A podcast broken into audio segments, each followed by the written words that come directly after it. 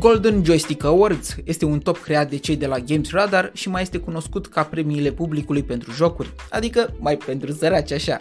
Anul acesta s-a ajuns la ediția cu numărul 40, iar jocurile nominalizate pot fi votate de toată lumea pentru a câștiga joystick-ul de aur în categoria sa. Evenimentul s-a petrecut pe 22 noiembrie, iar rezultatele sale nu au uimit neapărat, dar ele pot oferi o idee despre cine poate lua titlul de jocul anului la un alt show dedicat premierii celor mai tari titluri din industria gaming, Game of the Year Awards, un fel de Oscaruri în domeniu și care va avea loc pe 5 decembrie și ce deține un mecanism diferit de vot. Vom vorbi atunci despre el. Cel care a câștigat joystick-ul îl mai strălucitor și mai mare a fost fără prea multe emoții Elden Ring, joc cu un pedigree pe care scrie poveste și hartă realizată împreună cu George R. Martin și cu un concept de succes împrumutat și îmbunătățit de la seria Dark Souls. Să vedem dacă va obține totuși și titlul de GOTY în decembrie, pentru că nominalizările de la Golden Joystick Awards cuprind jocuri lansate până la începutul lunii noiembrie, pe când la viitoarea festivitate de premiere se vor adăuga competitori apăruți mai timpuriu, precum God of War Ragnarok, o continuare a unei serii extrem de populare pentru PlayStation. Elden Lord vs God of War